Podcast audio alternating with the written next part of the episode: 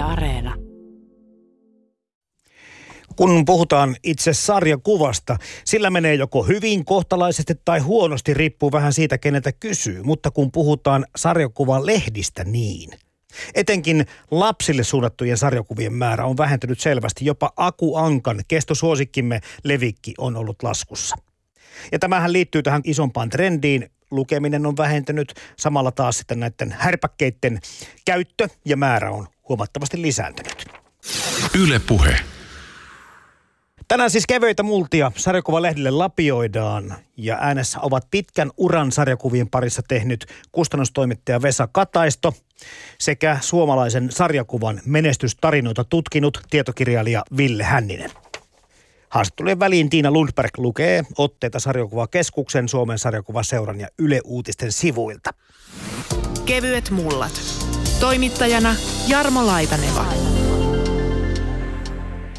Vesa Kataisto, millä tavalla sun tie alun perin sarjakuvien pari on johtanut? No, mulla on sellainen tilanne, että mä olen nyt 50 eli vuonna 68 syntynyt ja se oli ihan hyvä aika syntyä, koska silloin tota, sitten 70-luvun alussa oli varsin tällainen runsas, hyvä eurooppalaisen sarjakuvan suomentamisen buumi suorastaan. Eli ihan ensimmäinen suosikkisarjakuvani on ollut Tenavat, sitten on tietysti Akuankka, josta kaikki muistaa tämän äh, vanhan linnan kummituksen, joka luurankovarjo, joka juoksee Mikko kädessä seinällä ja jahtaa Ankan poikia. Se on jäänyt palannut mieleen. Sitten tuli mun enoni Risto Nurmi, Yleisradion toimittaja. Hän oli sarjakuva-fani ja toi, kantoi mulle sitten runsaasti näitä muun muassa tintit ja lukkylyket. Lukkylykeä oli vähän vaikea ensin ymmärtää, kun kuvittelin, että se on, sen on pakko olla amerikkalainen sarjakuva, koska eihän, eihän ranskalaiset voi tehdä tai belgialaiset voi tehdä tota, ää, lännen sarjakuvaa. Mutta äkkiä siihenkin pääsi sisälle sitten kyllä. Ymmärsitkö siitä lähtien jo, että tässä on jotain semmoista, en tiedä, elämää suurempaa, mutta kuitenkin niin kiinnostavaa, että tästä voi saada jo ammatin vai onko Joo. sua elämä viskonut eri suuntiin? No on se viskonut vähän eri suuntiin, mutta tota, kyllä sarjakuvat on ollut sellainen pysyvä intohimo aina sellainen Viimeistään 80-luvulla niin tajunta räjähti niin suhteen, kun alkoi tulla tätä aikuisempaa sarjakuvaa, kuin myös sitten suomalaista pienlehdistöä, Jukka Tilsan Särpät ja tällaiset tulivat sarjarit ja muut. Ja sitten alettiin suomentaa, tuli tämä sarjakuvan maailmatteos, Kaukorannan ja Kemppisen toimittama kirja, jossa oli hyvin mahtava valikoima otteita hyvin loistavista sarjakuvista jotka nyt pikkuhiljaa on onneksi sitten kokonaisena albumeinakin saatu suomeksi lähes kaikki niistä. Siellä oli Didier, Didier Komesia tuli, Ankardo, Sokalin, Benoit Sokalin Ankardo, Tullia Altanin Ada on mahtava ja tietysti sitten Korto Malteisi, jota oli silloin nonstopistakin jo tavaillut, mutta niin kuin useimmat nonstopin lukijat, niin tota, ei, ei se ihan silloin vielä heti heittämällä mennyt läpi, että se vaati sitten Kortomalteisen Siperiassa albumia ennen kuin kunnolla lähti. Nyt puhuit tuossa jo muutamia semmoisia tuttuja, meikäläisellekin tuttuja sarjakuvia, koska tässä niin omat muistot sekoittuu tietenkin tähän vahvasti. Ja, ja sitten mäkin olen sitä sukupolvea, että Zoom tuli kotiin ja sitten kun se loppui, se vaihtui ruuduksi. Ei tarvinnut muuten erikseen tilata, vaan se automaattisesti siirtyi tähän toiseen lehteen. Ja lopulta mm-hmm. sitten kun ruutu loppui, tuli nonstoppi.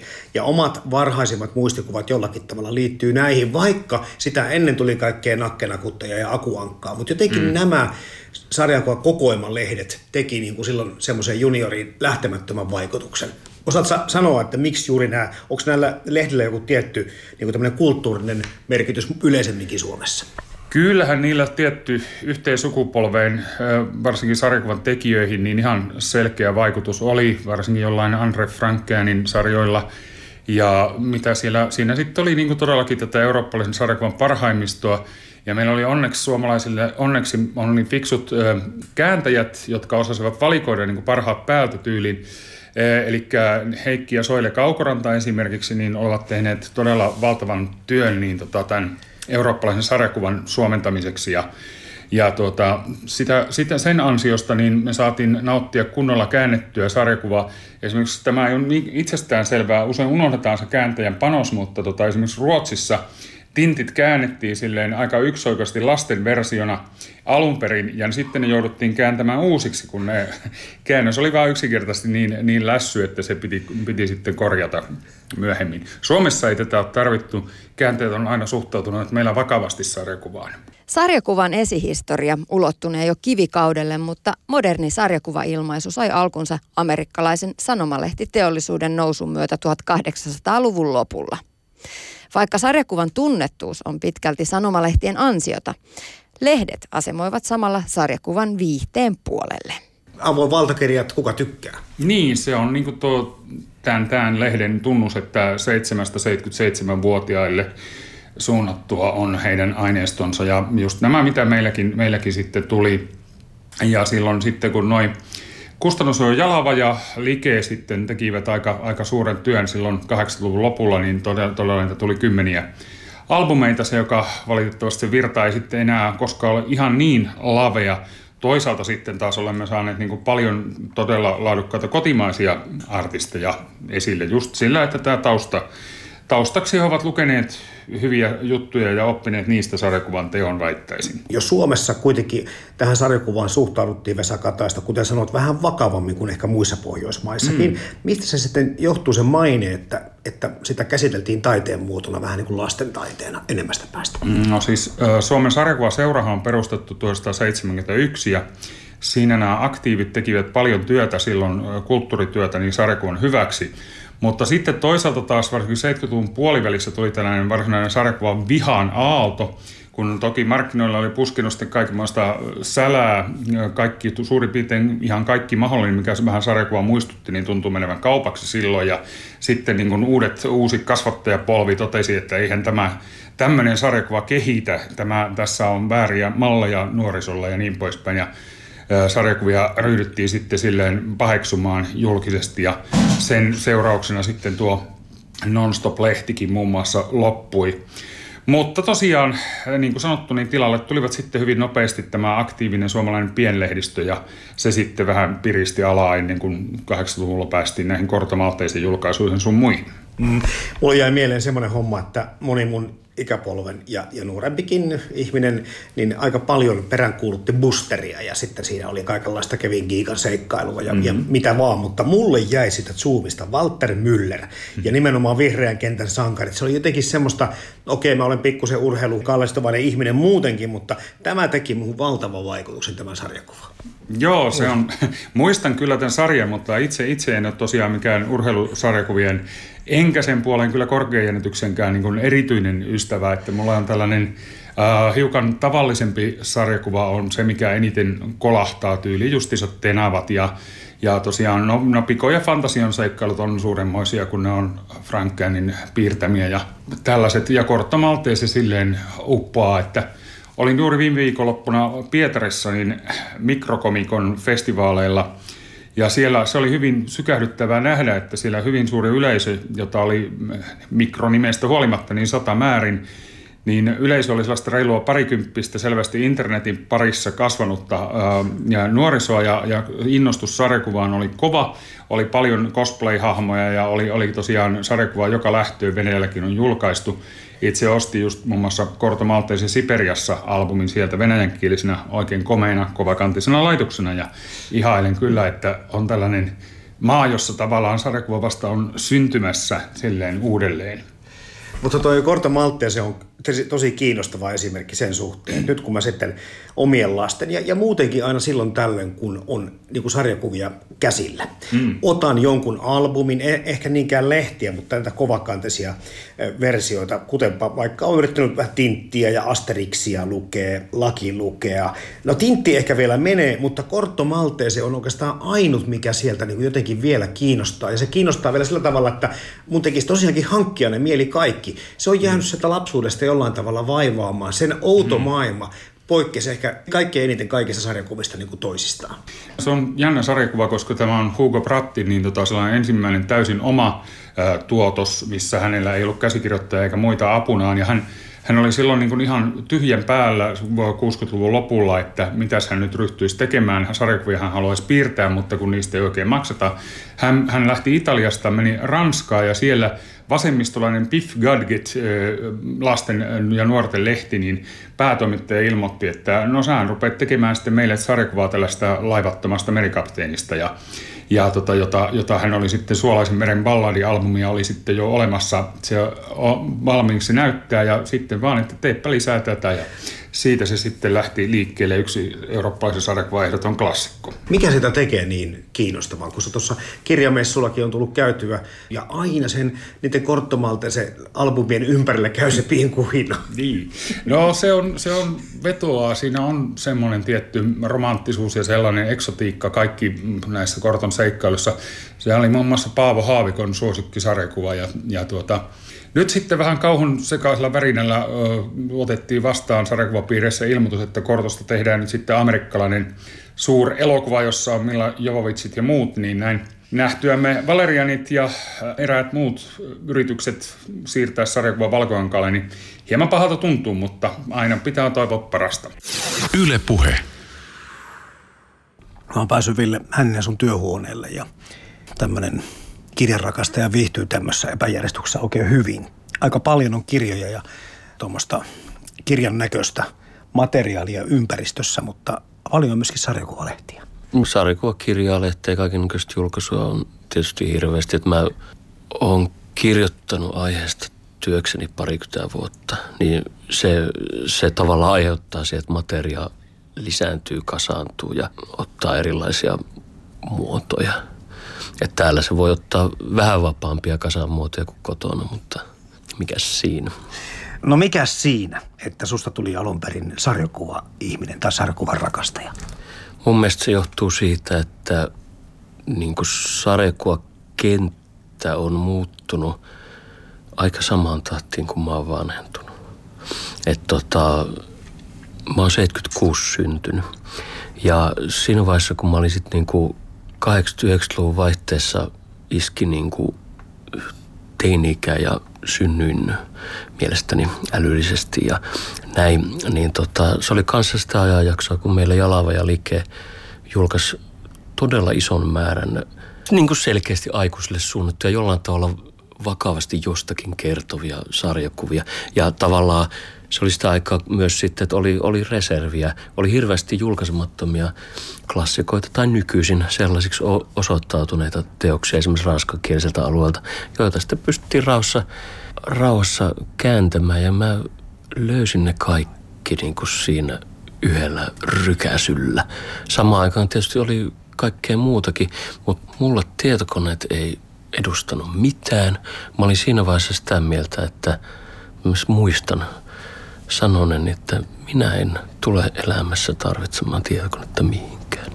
Okay. Ja niin kuin se oli kyllä tota, se oli aika korskea lausunto tuollain 6-17-vuotiaalta. Ja sitten min, mä oon joutunut perääntyä tästä aika raskaasti, mutta tota, niin kuin se osa siinä varmaan oli totta, että me olin pohjattoman kiinnostunut kirjoista, kirjallisuudesta, sarjakuvista ja sarjakuva aiheutti musta intohimoa varmaan sen takia, että se oli väheksytty muoto. Et se, siinä vaiheessa niin kuin lajihistoriaa vasta vähän niin kuin kartoteltiin. Pahat aikuiset saattoi pitää sitä yhä niin kuin roskakulttuurina, jos ne tiesi siitä edes yhtään mitään. Et, et, et, tota, totta kai niin kuin teini-ikäisen mielestä se tuntui ihan mahtavalta. Että tässä on tämmöinen niin kuin mun oma alueeni ja tätä on väheksytty. Olen pienen puolella, luen sarjakuvia. Tänä päivänä kuulee aika usein sanottavan, kun pohditaan lasten lukemisharrastusta, että se saattaa se lukuhomma lähteä käyntiin siitä, kun löytää hyvän kirjan, itselle sopivan kirjan. No sä tuossa jo viittasit siitä, että yhdellä rykäyksellä lapsuudessa törmäsit tämmöisiin laadukkaisiin sarjakuviin. Mitkä oli ne löydöt, mitkä teki susta tämän alan harrastajan? Nyt puhutaan niin yläastevuosista.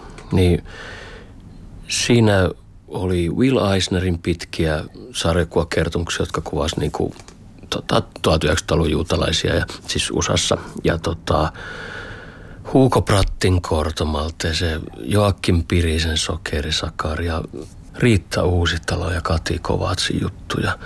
Muutenkin niin suomalaiset sarkvat tuntuu villeiltä ja jännittäviltä.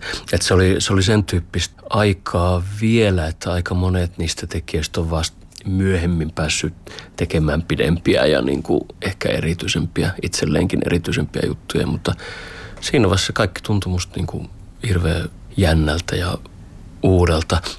Mä oon ollut aina täysin kädetön ihminen ja mä oon tiennyt se hyvin nuoresta.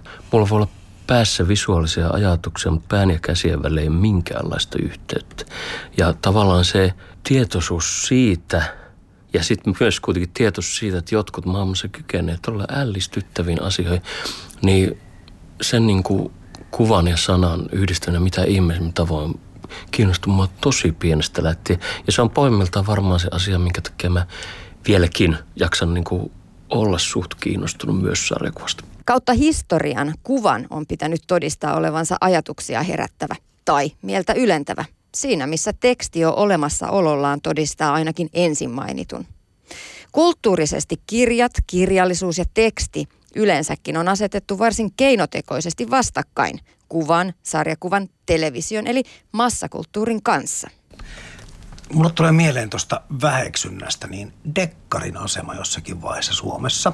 Muistan tämmöisen haastattelun, kun Tellervo Koivisto sanoi jossakin haastattelussa 90-luvulla, että minäpä muuten harrastan dekkarikirjallisuutta. Ja ihan sitten niillä hetkillä alkoi jotenkin semmoinen aika mun mielestä, että yhtäkkiä olikin ihan luvallista ja hyväksyttävää sanoa, että minä pidän jännityskirjallisuudesta ja harrastan dekkareita. Onko sarjakuvalla vähän niin kuin samanlaisia traumaja ollut, koska en usko, että enää sitä väheksytään, mutta kun se on taiteen muotona jo marginaalissa, niin. No siis ajat on muuttunut tosi paljon viime vuosikymmenen. Et, et, et, tota, se niin kuin populaarikulttuurin ja korkeakulttuurin eron hälveneminen ja sumeneminen on koko ajan voimistunut ja tavallaan voi sanoa, että iso osa porukasta ei edes yritä olla kiinnostunut korkeakulttuurista, ei edes teeskentele senkään vertaa kuin ennen. Et siinä mielessä tuo keskustelu on muuttunut aika paljon. Et ehkä vielä niin kuin siinä vaiheessa, kun mä rupesin noita lukemaan, niin se semmoinen vanha niin kuin korkea matala taistelu oli jotenkin niin kuin olevina relevantti, mutta nykyisin se ei mun näkseni enää millään lailla ole. Mutta sitten siitä arvostuksesta, no vaikea sanoa. Pari vuotta sitten mä muistan, mä olin semmoisessa tilaisuudessa, jossa tota, kriitikko-kollegani esitteli minut klassisen musiikin kollegallensa. Ja tässä on Ville, että Ville kirjoittaa sarjakuvista. Ja, ja tota, tämä kaveri ei ollut mitenkään, se ei ollut niin kuin ylenkatsova eikä hämmentynyt, mutta hänen aito ensimmäinen kysymyksen tai kommenttinsa oli sitten, että ai jaa, että sä oot sitten lukenut todella paljon akuankkaa. Ja no, mä olin niin jotenkin hämmästynyt siitä, että mä en edes ymmärtänyt sitten sanoa takaisin, että sä oot kuunnellut varmaan Tavivaldia ihan hirveästi. Mu- mutta se ehkä kertoo siitä, että vaikka sarjakuvaa ei väheksytä tai halveksita niin kuin ennen, niin ei sitä erityisemmin tiedetä. Se on lajin aika tuntematon. Ja esimerkiksi se, että meillä on Suomessa viime vuosikymmen tehty ihan hirveästi todella paljon sen tyyppistä sarjakuvaa, jonka lukijakunnan sois olevan niin kuin paljon laajempaa ja löy, niin kuin, jonka yleensä sois löytyvän nimenomaan – esimerkiksi kirjallisuudesta tai kuvataiteesta kiinnostuneista ihmisistä tai teatteriväestä, niin se on harmi. Ja se on niin se asia, mitä vastaan munkin pitäisi taistella paljon kovemmin.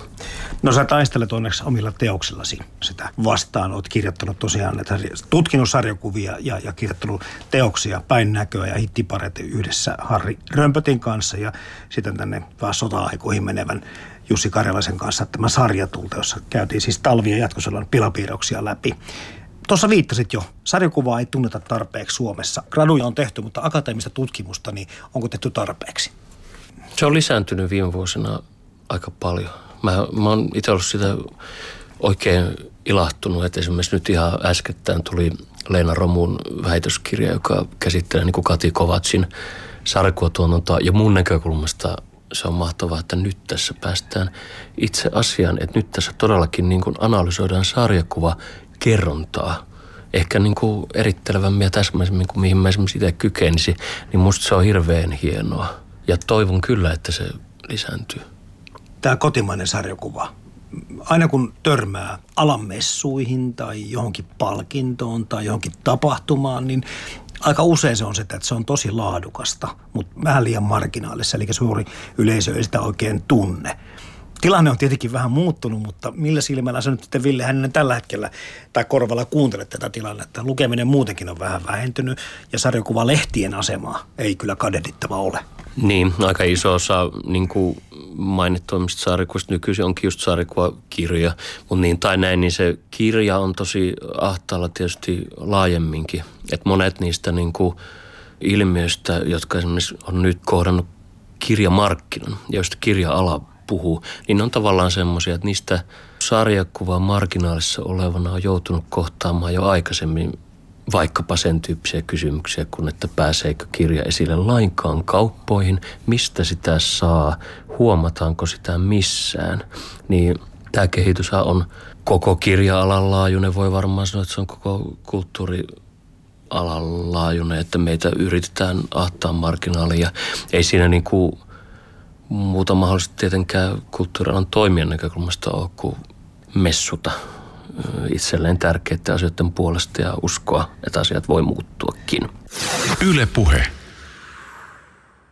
Puhuttiin siitä, että sarjakuva ei ole välttämättä suunnattu lapsille, niin ihan samalla tavalla tuli Bob Moraine mieleen sieltä mm. ja tämä Silmät sumussa seikkailu. Vieläkin mulla on ne kuvat Joo, päässä, että se teki niin suuren vaikutuksen. Joo, tässä hiljattain edes menneen William Vansen kuvitus niissä on Bob Moraineissa on mahtavaa ja sitä tosiaan toivoisi, että sitä tulisi vielä lisää suomeksi. Siis loppujen lopuksi ne jututhan on täysin pähkähulluja, ei niissä ole niin mitään päätä eikä häntä, jos niitä rupeaa yhtä ajattelemaan, mutta justiinsa tämä mahtava grafiikka, mahtava piirros, sivukokonaisuus, se tekee niistä sen elämyksen, että se menee tosiaan syvälle, vaikka, vaikka se onkin ihan hömppää.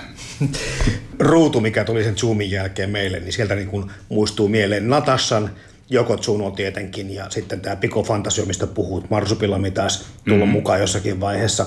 Johannes ja Pirkallekin ja, ja sitten Niilo Pielisen seikkailut. Nehän on semmoisia klassikkokamoja kanssa. On ehdottomasti, että siinä tota, Franguin ja Jidehem tekivät yhdessä näitä niiloja ja useita satoja, niitä lähes tuhat sitten ehti ilmestyä.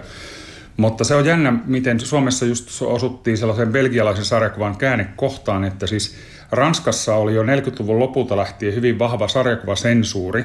Eli sen takia ranskalaisessa sarjakuvassa jossain tintissäkin nähdään niin naishahmoja todella vähän. Ja ne on yleensä sitten ihan tällaisia parodisia, kuten Bianca Castafiore ja tälleen.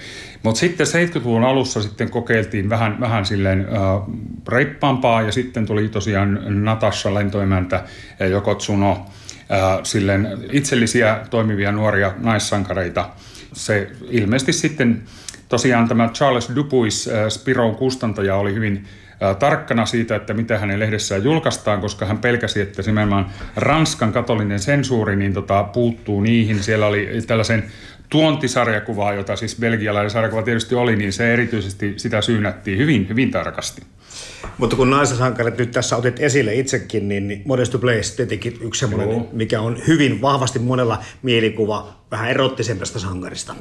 Joo, Modesty Blaze äh, sanotaan, että se on, äh, no ehkä se alkuja olikin niin vähän tällainen naispuolinen James Bond, mutta tota, kyllä Modesti lähtee ihan omille urilleen siinä äh, hyvin pikaisesti. Ja Modesti ja Billy Garvin on sellaisia klassisia hahmoja, että jotka selvittää aika tällaisia, heille ei ole mitään supervoimia eikä eikä nyt varsinaisesti yliluonnollisia kykyjäkään, niin tota, he kuitenkin sitten onnistuvat pärjäämään lähes tilanteissa kuin tilanteissa erilaisia rosvoja ja gangstereita ja luonnonvoimia ynnä muuta vastaan. No Suomessa kuitenkin, vaikka tämmöisiä sarjakuvakokoelmalehtiäkin tilattiin ja myytiin ja, ja mm. jollakin tavalla pärjäsivät, niin aina on vahvasti yhteen sankariin tai ihan muutamaan seikkailuun keskittyvää akuankkaa, siellä vähän tietysti mikkihiiret ja muut seikkaili mukana, mm. Hessu Hopot, mutta myöskin nakkenakuttaja tuntuu olevan aika monella Retu ja kumppanit lehti, eli tämmöisiä, tämmöisten suosio oli kumminkin suurempi kuin näiden tämmöisiä koontiseikkailuja.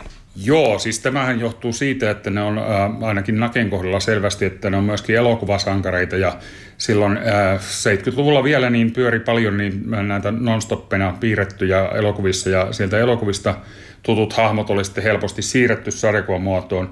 Mutta sitten tarvittiin todellisia lahjakkuuksia, että ne sarjakuvat olisivat olleet läheskään yhtä hyviä kuin ne elokuvat. Ja Karl Barks tietysti Ankan puolella oli sellainen, että ihan vastaavaa kykyä ei valitettavasti sitten tuolla nakkepuolelta löytynyt. Ja sen takia nakke, nakke vaikka ilmestyikin hyvin pitkään Suomessa sekin, niin se ei koskaan päässyt ihan samoihin sfääreihin, mihin mä lukemiin levikkiin kuin mitä Akuankka. 1960-luvun lopulla sarjakuvan lamavuosien jälkeen sarjakuvan asema kulttuurissa alkoi muuttua, kun underground-sarjakuva ennemminkin haastoi vallitsevat populaarikulttuurin kaavat kuin sopeutui osaksi niitä. Näin ollen sarjakuvan ja populaarin välille ei voitu varauksetta vetää enää yhtäläisyysmerkkejä. Vähitellen alettiin puhua sarjakuvasta taiteen muotona tuossa muutamasta leffasta jo puhuttiin, niin Batman on ainakin sellainen sarjakuvasankari, mikä on ehkä kohtuullisen onnistuneesti ainakin näissä viimeisimmissä versioissa onnistuttu valkokankaalle siirtämään. Kaikkien supersankareiden kohdalla ei kyllä ole ihan valitettavasti näin käynyt. Ei, ja taas, taas voi toistaa sen, että tosiaan ei elokuva vaan ei yksinkertaisesti ole sama asia kuin sarjakuva. Että ne, se, mikä sarjakuvassa toimii upeasti, niin on ihan täysin naurettavan näköistä valkokankaalla. Ja nyt onneksi sentään Marvelilla on tajuttu tämä, ja nämä Marvel-elokuvat on hyvinkin ihan siedettäviä, toisin kuin sitten taas sarjakuvat, Marvelin sarjakuvat nykyisin on sellaisia, että enpä, enpä juuri enää koskenut niihin 90-luvun jälkeen, että menee, menee niin, niin överiksi, mutta elokuvissa se toimii. Mahtuuko tähän sarjakuvan historiaan semmoisia selkeitä kehityskaaria, että tiettynä vuosikymmenenä tai muutamana vuosikymmenenä tehtiin sitä ja tätä? Sä tuossa kerroit tuosta Ranskan kehityksestä, että ennen kuin naiset pääsi, niin kuin, tai naishahmot mm. sarjakuvaan sisälle, niin siinä meni aikansa ja siinä oli monenlaisia syitä. Mutta onko tämmöisiä yleisiä isoja kaaria, kehityskaaria näkyvissä?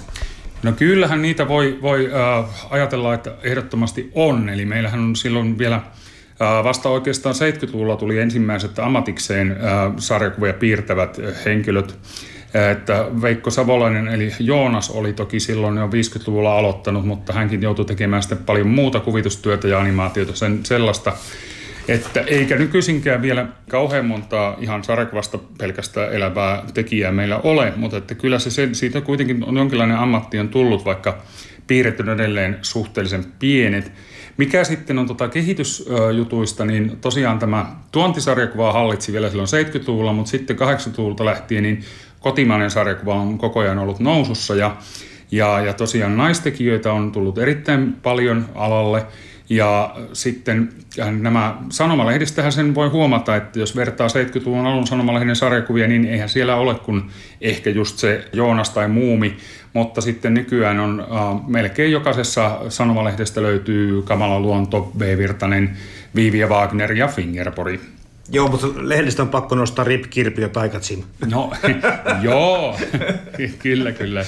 Kyllä nämä jatkuvajuoniset seikkailusarjat ja Mustanaamio tietenkin myös, niin tota, mm. tota, nehän on sellaisia, että ei niitä, niitä voi periaatteessa lopettaa, vaikka Rip Kirbyhän on jo aikoja sitten äh, siirtynyt takavasemmalle. Ja äh, näitä yleensä jatkuvajuonisia sarjoja, niin aika, aika vähän niitä enää mitään on, johtuen muun muassa siitä, että TV-ohjelmat ovat syöneet tilan sarjakuvilta ja sarjakuvan julkaisukoko on koko ajan mennyt alaspäin ja sitten myöskin sarjakuvia on vähennetty, että että jos joskus on ollut kaksikin sivua sarjakuvia, niin nyt on korkeintaan puoli sivua enää sarjakuvastripeille jäljellä sanomalehdessä. Tuossa sanoitkin jo Vesa Kataista siitä, että nykyään on noussut tämmöisiä ihan sarjakuvalla eläviä taiteilijoita mm-hmm. meidän tietoisuuteen ja, ja nämä sarjakuvat alkanut menestyä ja pärjätä. Mutta kun mennään sinne suomalaisen sarjakuvan historiaan, niin oliko se vähän niin, että kun miettii näitä kiekkua ja kaikkua, siellä oli Mika mm-hmm. Valtaria tekijänä, eli tämmöisiä kirjailijoita kautta muun, muun alan ihmisiä, jotka tätä pyöritti tätä hommaa, että ne ei todellakaan mm-hmm. elättäneet itseään sarjakuvia tekemällä. Ei, ei tosiaankaan elättäneet, että kyllä se oli enemmän sellainen harrastusluontoinen juttu, äh, henkireikä esimerkiksi Valtarille tämä kieku ja kaikun riimittely. Mutta tota, ihan, ihan vakavissaan uh, sarjakuva tehneitä, niin oli silloin jo 20-luvulta lähtien oli tämä Hillari Viherjuuri alias veli Giovanni, joka käsikirjoitti hyvin paljon sarjakuvia lähes kaikille silloisille piirteille. että kymmeniä sarjoja hänkin, hänkin kymmeniä eri nimikkeitä hänkin teki ja sitten myöskin toimitti tätä Suomen ensimmäistä sarjakuvaa lehdeksi nykyisin luokiteltavaa Kalle Viksaria, joka 20-luvulla tuli. Siinä sitten vaihtelevan tasoiset piirtejät sitten tekivät näitä hänen visioitaan. Se on se, että sarjakuva oli vielä silloin niin uutta, että ei oikein vielä osattu sanoa edes, että mikä se on. Sitten tuli Erkki Tanttu ja Rymy Eetu oli sellainen klassinen sankari ja ja sitten Suomen sarjakuvaseuran nykyinen tunnushahmo Pekka Puupää, niin tietysti 50-luvulla varsinkin oli elokuvien ohella, niin näitä sarjakuva vuosittaisia Pekka Puupää-albumeita myytiin jopa 50 000 per vuosi. Tarkkaa, ihan tarkkaa lukua ei ole ole, mutta mä näin arvioidaan. Sellaiseen ei ole sitten yllätty oikeastaan ennen kuin sitten vasta nyt Fingerporin myötä taas. Kevyet mullat. Toimittajana Jarmo Laitaneva. Jos katsotaan ihan viimeisimpiä tilastoja, niin kirjan myynti on kasvanut. Lainaustilastot on edelleen Suomessa hyvässä vauhdissa. Eli ei tässä nyt heitä kirvestä kaivoa, mutta uskotko, että tämä lukemisen väheneminen, mikä tässä on nyt ollut ehkä huolenaiheena muutamat viime vuodet, koskee ihan samalla tavalla sitä sarjakuvan tulevaisuutta kuin muunkin kirjallisuuden? Ongelma on ehkä siinä, että sarjakuva on erityinen lukemisen tai kirjallisuuden laji. Että mä tunnen aika paljon hyvin älykkäitä ja arvostamieni ihmisiä, joilla on siis vaikeuksia ymmärtää pitkiä sarjakuvakertomuksia. Mun nähdäkseni se johtuu just tästä. Teillä ei ole tavallaan sitä, niin kuin heillä, heillä on niin kuin kymmenien vuosien antamat valmiudet ymmärtää tosi hioutuneesti vaikka jotain niin kuin proosan vivahteita, mutta mut se, on eri, se on ihan eri maailma. Kun nyt viitataan tämmöisiin klassisiin sarjakuviin, mitkä on edelleen tämmöisessä jopa kulttiasemassa maailmalla. Onko niissä sitten tavallista, että kuvittaja ja kirjoittaja on sama? Miten se menee yleensä? No se vaihtelee hirveästi. Kyllä se niin kuin varsinkin nykyisin on enemmän tai vähemmän niin, että sama ihminen vastaa niin tarinasta kuin piirroksistakin, mutta hyvin, hyvin tapauskohtaistahan tämä. Aika usein se toki on niin, että merkitykselliset työt on sen tyyppisiä, että yksi ihminen vastaa sielulla ja työllään kaikesta.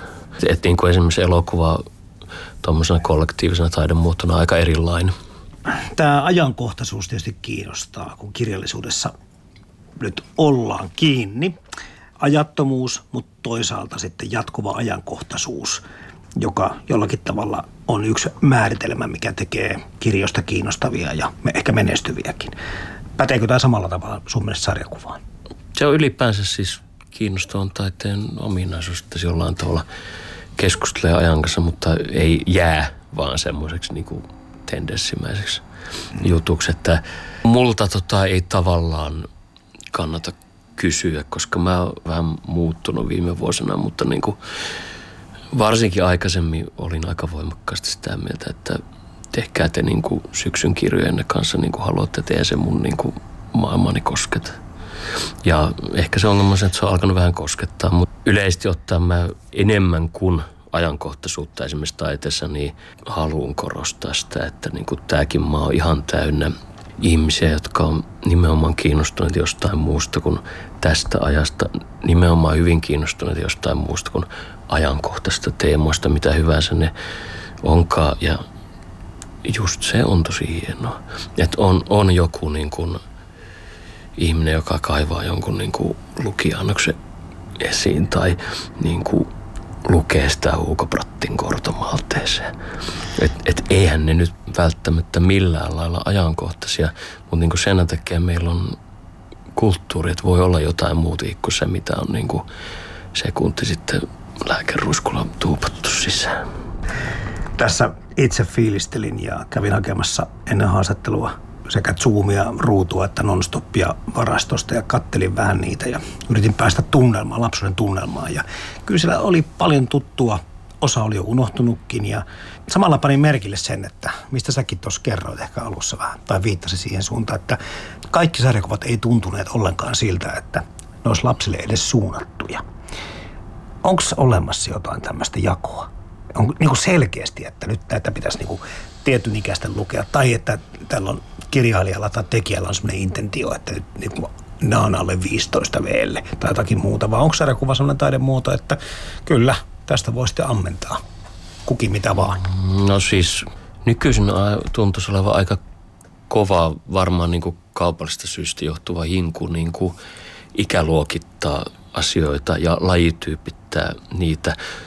Sarjakuvien suosio on hiipunut kautta linjan lukemisen vähentyessä ja digitaalisten laitteiden ja alustojen yleistyessä. Sarjakuvien parissa viihtyvä lapsi on yhä harvinaisempi näky. Teini-ikään ehtineet eivät vaivaudu enää älylaitteiden äärestä sarjakuvien parin senkään vertaa kuin lapset. Niin kuin jos ajatellaan vaikka jotain niin, kuin niin sanottua YA, nuoret aikuiset, young adults kirjallisuutta esimerkiksi. Nykyisin on kova hinku kaikenlaisiin kategorioihin, mutta kun ajattelee sitten kirjoja, jotka tekee vaikutuksen, niin kuin nyt vaikka, no tänään puhuin lounalla muumeista, joten esimerkiksi Tuve Janssonin tuotanto on semmoinen, että ei se nyt ihan niin kuin mitenkään yksioikoisesti asetu mihinkään ikäkategoriaan. Ja mä en pidä sitä niin kuin henkilökohtaisesti yhtään tärkeänä. Tietysti on sitten eri asia, että kun ihminen muuttuu, niin eri asiat kiinnostaa, eri teemat nousee esiin, että kyllä mun on välillä tosi vaikea niin kuin samastua sen tyyppisiin tai edes oikein niin kuin kiinnostua sen tyyppistä jutuista, jotka on ihan selkeästi mua nuorempien ihmisten maailmaan tehtyjä. Kyllä mä yritän kamalasti. Mutta. No, toimittaja tietokirjailija Ville Hänninen. Tässä on kiinnostavia puolia monia muitakin. Ja, ja nyt kun tässä kattelin tätä sarjakuvan tilannetta, niin, niin yksi sellainen huomioarvoseikka oli, että nimenomaan nämä sarjakuvalehdet, semmoiset perinteisemmät lehdet on pikkusen mennyt alaspäin, niin tulee vähemmän ja levikit ovat pienentyneet. Albumeita tulee jonkin verran, mutta sitten niin kun törmäsin tämmöisen tietoon, että lapsille, nimenomaan lapsille suunnatut sarjakuvat ovat vähenemässä. Mä en tiedä liittyykö tähän sarjakuvan aikuistumiseen ja mitä se yleensäkään ottaen tarkoittaa, mutta sarjakuva elää jossakin, mutta se ei elä siellä, missä se on niin kuin ehkä meidän tavallisten ihmisten ajatuksissa ollut tai mihin me olemme sen sijoittaneet. Niin on se varmaan ihan totta, että siis esimerkiksi meillä Suomessa niin tota, lahjakkaista tekijöistä hyvin iso osa suuntaa juttu sen muille kuin lapsille. Että sellainen varsinaista lastensarjakuvaa meillä tehdään aika vähän. Ja sanoisin, että silloin olisi kyllä ihan tilaustakin, jos joku sitten alkaisi tekemään valitettavasti kustantajat ei ole osoittanut hirveän suurta innostusta tällä saralla. Että kustantajilla se menee ehkä vähän niin, että otetaan niin kuin perinteiset kuvakirjat perinteisinä kuvakirjoina ja tuossa noita kuvasarjoja on jo vähän liikaakin.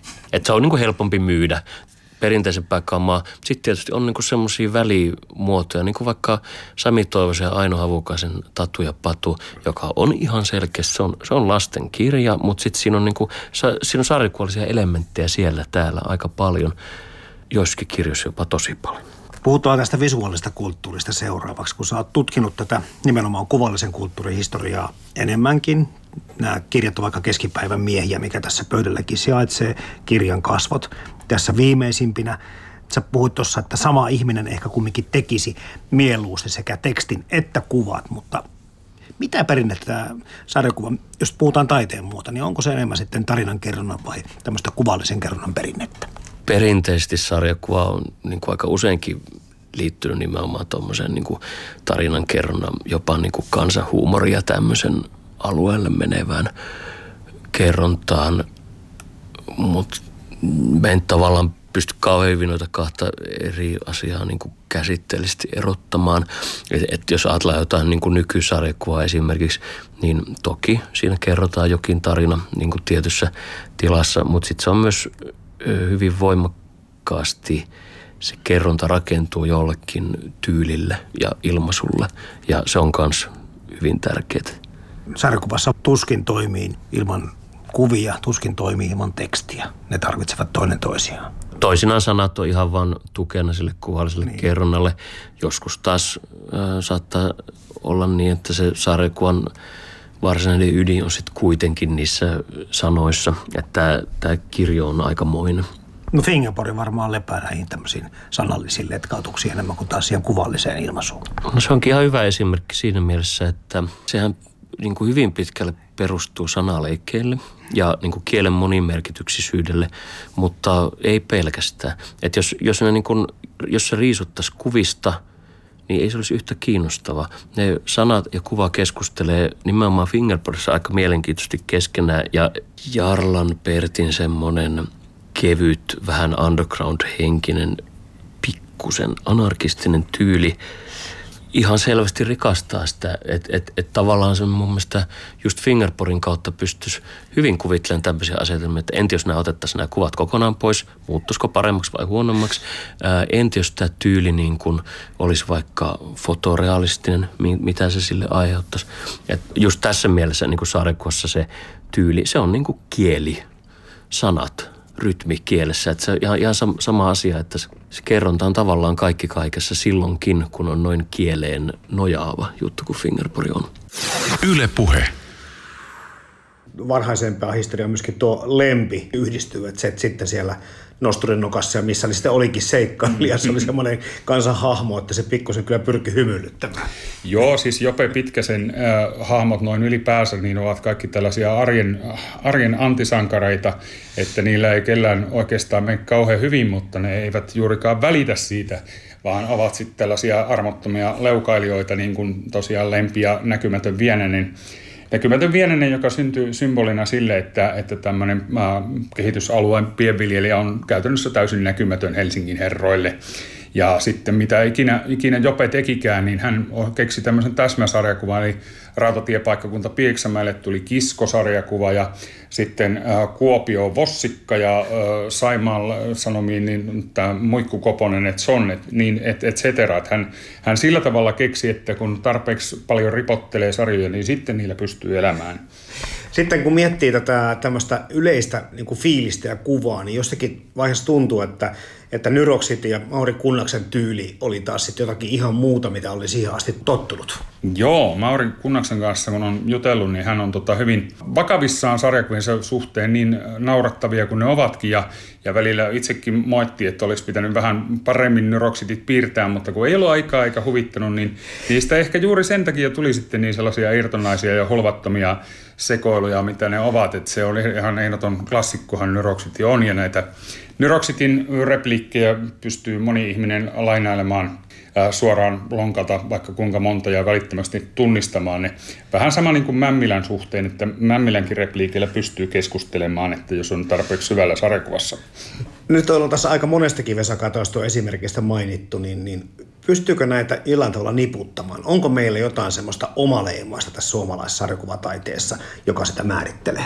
No tuossa kun Mämmilä tuli mainittua, niin sehän on ainutlaatuinen Tarmo Koiviston ja Hannu Virtasen ja, ja kumppaneiden niin tota, toteuttama. Mämmilä on kyllä sellainen sarja, jota ei oikeastaan muualla maailmasta saa aika tiuhalla kammalla hakea eikä sittenkään löydä.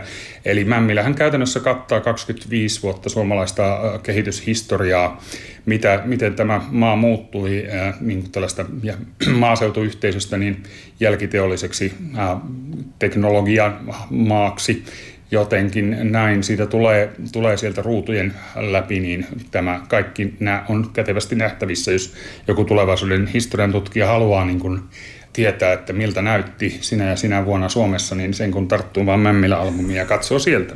Niin, ja sun, sunkin osalta tässä Vesa Kataisto on niin kuin tapahtumassa tämmöisiä muutoksia, kun puhutaan tästä kustannustoiminnasta.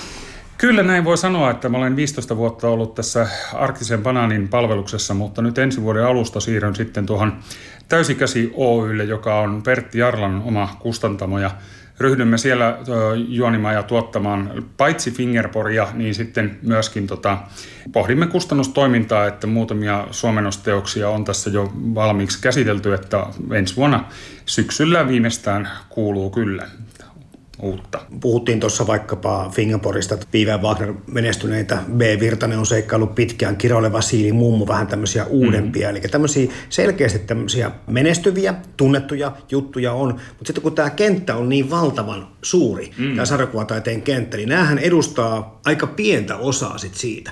Ja just sanoitkin mm. tuossa, että jos sä sitten haluat johonkin muualle mennä ja jotakin muuta tutustua, niin sepä mm. maailma ei olekaan enää niin helppo selvitettävä. Ei, että onneksi meillä on näitä sarjakuvatapahtumia sitten, niin kuin Helsingin sarjakuvafestivaalit ja, Ja aikanaan 90-luvun alkupuolella varsinkin niin tota Kemin sarjakuvafestivaalit olivat hyvin tärkeä varsinkin suomalaisille tekijöille. Siellä kävi toki paljon ulkomaalaisia vieraita niin kuin Jean Giraud eli Moebius ja Robert Crumb ja Hunt Emerson ja niin edelleen. Ja sitä kautta saatiin niin kuin sellaista henkilökohtaista kosketusta tähän suureen sarjakuvamaailmaan. Ja käytännössä niin kuin minunkin verkostoitumiseni tapahtui just nimenomaan Kemin festivaalien kautta. On nyt toivottavaa, että Kemissä sarjakuvatoiminta sitten jatkuisi edelleenkin, koska kyllä se kyllä se sen ansaitsisi. Se on ollut, siellä on tehty hyvin tärkeää pohjatyötä suomalaisen sarjakuvan hyväksi. Suomalaisen sarjakuvakulttuurin ylläpitämisessä sanomalehdillä on edelleen tärkeä rooli. Vaikka osa sanomalehdistä säästää juuri sarjakuvista, osa lehdistä haluaa tarjota kuvallista kulttuurimuotoa jopa historiallisista syistä. Positiivista on myös se, että sanomalehtien sarjakuvista suuri osa on nykyään kotimaisia. Tässä on Oulussa sarjakuvafestivaali. Siellä sitten on tätä Kemin maisemaa on periytynyt sinne. Siellä on erilaisia kilpailuja ja, ja sitten tosiaan uusia te, uudet tekijät pääsevät siellä esille. Että sellaiset, nämä tapahtumat on äärimmäisen tärkeitä keväällä Tampere kuplii taas ja näin, että tuoda, tuovat sitten niin kuin sekä harrastajat että tuottajat että piirtäjät kaikki esille yhtä aikaa. Onko olemassa Vesa Kataista sitten tämmöistä selkeää aikaa, milloin sarjakuvalla olisi vaikka Suomessa mennyt selvästi parhaiten vai onko se jokaisen niin kuin omassa mielessä se kulta-aika? Niin, kyllähän se, kyllähän se totta on, että kun nämä kaikki klassikot rysähtivät silloin 70-luvun alkupuolella puolivälin mennessä oli julkaistu suomeksi kaikki, melkein kaikki lykkylyket ja tintit ja näin, niin onhan se totta kai omissa muistoissa se tuntuu parhaalta. Mutta sitten taas myöskin 80-luvulla niin tuli hyvin tärkeitä sarjakuvia ja nyt tosiaan tämä, että tämä kotimainen tuotanto on todellakin kehittynyt viime vuosina. Meillä on ihan Mahtavia äh, pitkiä tarinoita on julkaistu suomeksi nytten suomalaisten tekijöiden toimesta.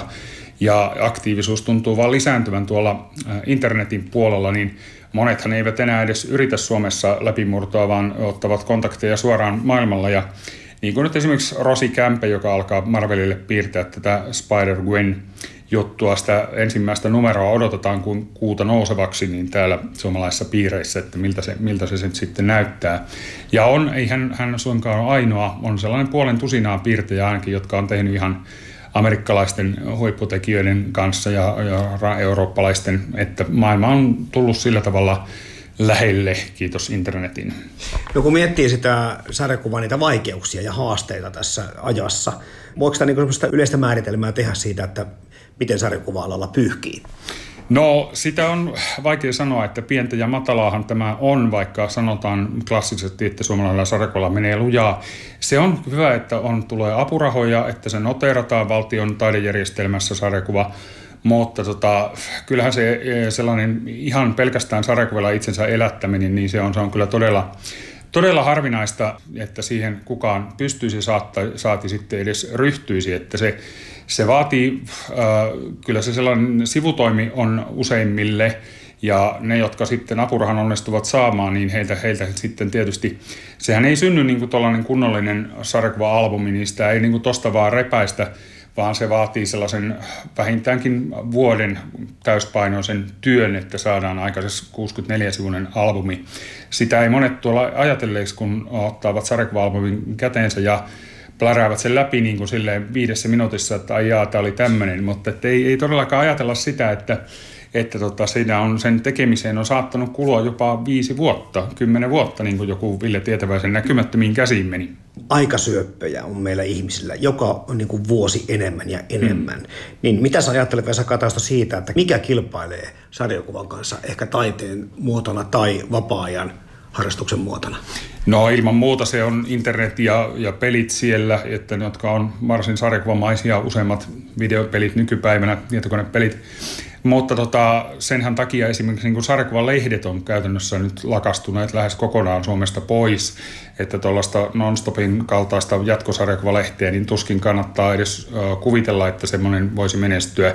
Akuankakin levikki on tullut alaspäin huippuvuosista – sitten yritellään kaikenlaisia keinoja niin kuin lähestyä, niin kuin Ankassakin on tubetta ja hahmoja nähty ja tällaista ja, ja nykypäivän räppäreitä sun muuta, niin siellä Ankan sivuille ilmestyy, että tota, kaikki keinot ovat käytössä, mutta sille ei vaan voi mitään, että tota, sarjakuva niin menee sinne nettiin tai sitten sieltä netistä löytyy vaihtoehtoista ajan vietettä. Mutta kyllä mä sanoisin, että tuollainen sarjakuvaromaanit nimenomaan, niin ää, isot kirjat, niin mä ainakin haluan lukea ne paperisena enkä mistään näytöltä tai muulta ruudulta, että, että sen, sen puolesta, että niin kauan kun harrastajia on mun kaltaisia, niin enemmänkin saisi toki olla, niin, niin kyllä se sarjakuva pärjää. Yle Puhe. Tuossa aikaisemmin Ville Hänninen kerroit jo siitä, että jos puuttuu ikään kuin sitä semmoista kokemusta sitä sarjakuvan historiasta ja lukemisesta, niin, niin siihen ei samalla tavalla ehkä osaa suhtautua. Siitä ei saa samanlaisia asioita irti, mutta kun me puhutaan tästä lukutaidosta, mikä nyt sitten tutkimusten mukaan on heikentynyt, niin, niin voiko puhua kuvan lukutaidosta? No siis meillä on, siis niin kauan kuin mä muistan, niin se on ollut sellainen yleinen hokema, että elämme visuaalisempaa aikaa kuin koskaan ennen. Ja sitä on niin kuin perusteltu just sitä, että kuvan määrä on valtavasti kasvanut, niin se on sillä tavalla niin kuin kuvakerronta on hallitsevaa ja kaikkialla.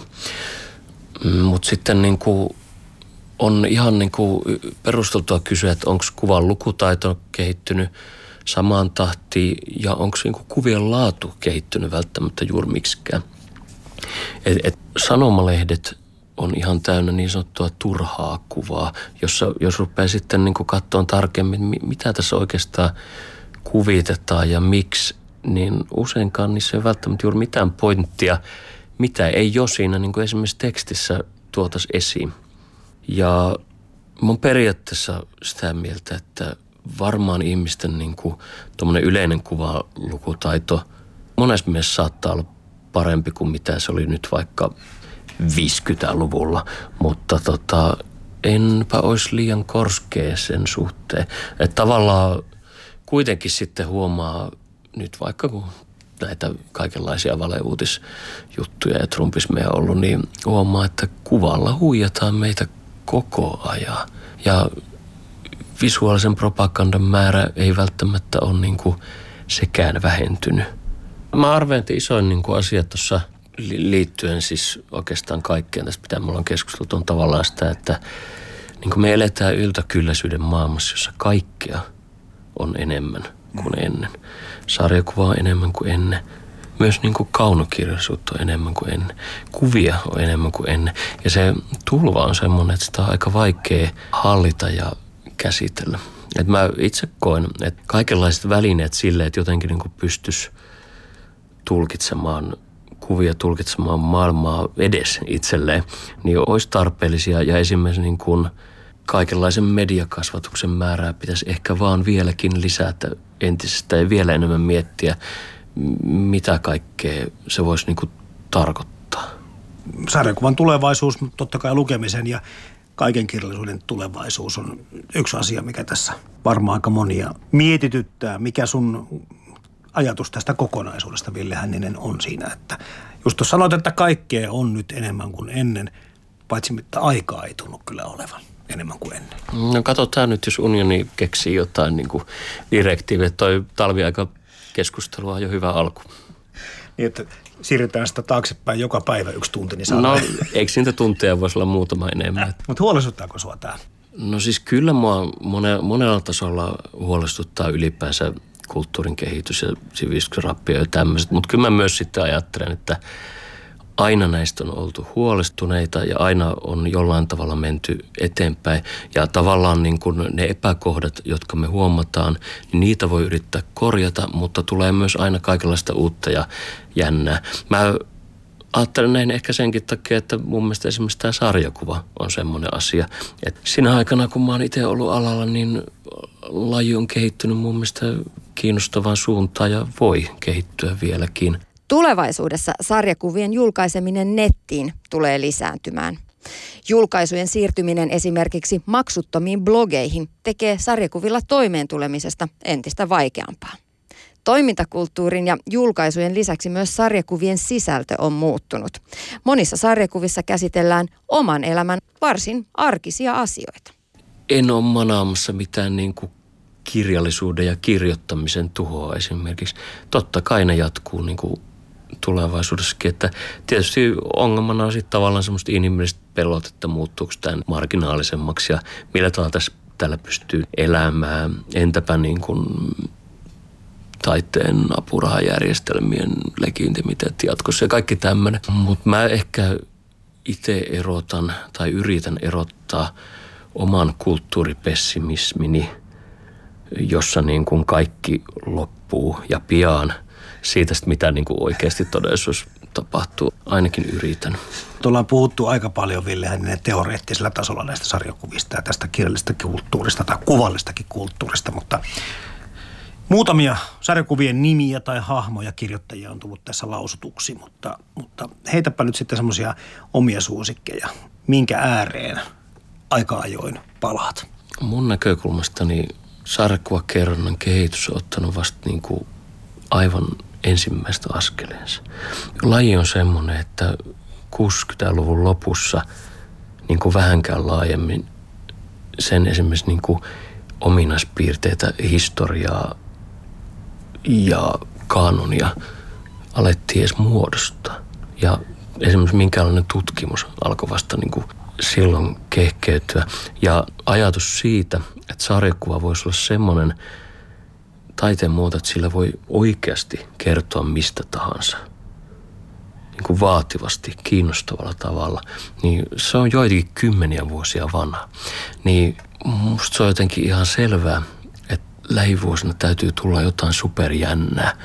Ja sarjakuvan kohdalla mä ainakin yritän ajatella näin, että mä niin kuin suuntaisin niin kuin tulevasta kohti, että mitään jännää ehkä tehtäisiin. Klassikot on tulevaisuudessa vasta ilmestymässä. Um, no siis kun tämä on vähän kahtalainen asia sen takia, että niin kuin työni vuoksi mä käytän tosi paljon aikaa – siihen, että mä nimenomaan kirjoitan sarjakuva historiasta ja kuvallisen kerronnan historiasta. Ja tässä mielessä se, mitä mä niin äsken sanoin, vähän tavallaan ristiriidassa. Mä niin, ristiriidassa keskenään. M- m- mutta tota, mä koen, että se niin kuin sarjakuvan tausta populaarikulttuurina ja viihteen muotona ja se, mitä se on nyt, niin on sen verran erilaisia. Että nämä laji on monella tavalla joutunut niin kuin yhä uudestaan luomaan nahkansa uudestaan. Niin kuin uudet julkaisumuodot, uudet ö, yleisöt – YM. Niin kuin meillä esimerkiksi vaikka Suomessa viimeinen parikymmentä vuotta yksi kiinnostuvimmista ilmiöistä oli ihan niinkin banaali kuin että ennen ala oli äärimmäisen miehinen. Nyt nuorista tekijöistä se alkaa mennä, niin kuin se on semmoinen 50-50, että et, tota, tämä jo itsessään on muuttanut aika paljon sitä ilmaisua, kohdeyleisöä ja niin kuin kerrontaa. Ja se on niin kuin musta mahtava. Periaatteessa musta on ihan mahdollista, että sarjakuva menee lähiaikoina – sellaiseen suuntaan, kun tulee nämä niin kuin uudet tekniikat, uudet alustat, niiden niin kuin mahdollisuudet, niin sieltä voi tulla jotain uskomattoman jännää. Saatan pitää sitä täysin tyhjänpäivänä ja turhana, mutta sitten saattaa tulla kyllä niin kuin uudet 14-vuotiaat, jotka on sitä aivan tolkuttoman innostuneet. Et, et mä jopa niin kuin ehkä vähän toivon tämmöistä asetelmaa, kunhan se sitten on niin kuin kunnollista, mitä mä en vaan tajua. Kevyet mullat. Toimittajana Jarmo Laitaneva. Siinä viimeisimpänä äänessä tietokirjailija Ville Hänninen. Hän on kirjoittanut muun muassa tämän keskipäivän miehiä kuvia Suomen historiasta nimisen teoksen, josta voi hieman käydä vilkaisemassa, mistä kaikessa tässä oli kyse. Kustannustoimittaja Vesa Kataisto oli myös äänessä ja Tiina Lundberg luki otteita sarjakuvakeskuksen, Suomen sarjakuvaseuran ja Yle Uutisten sivuilta.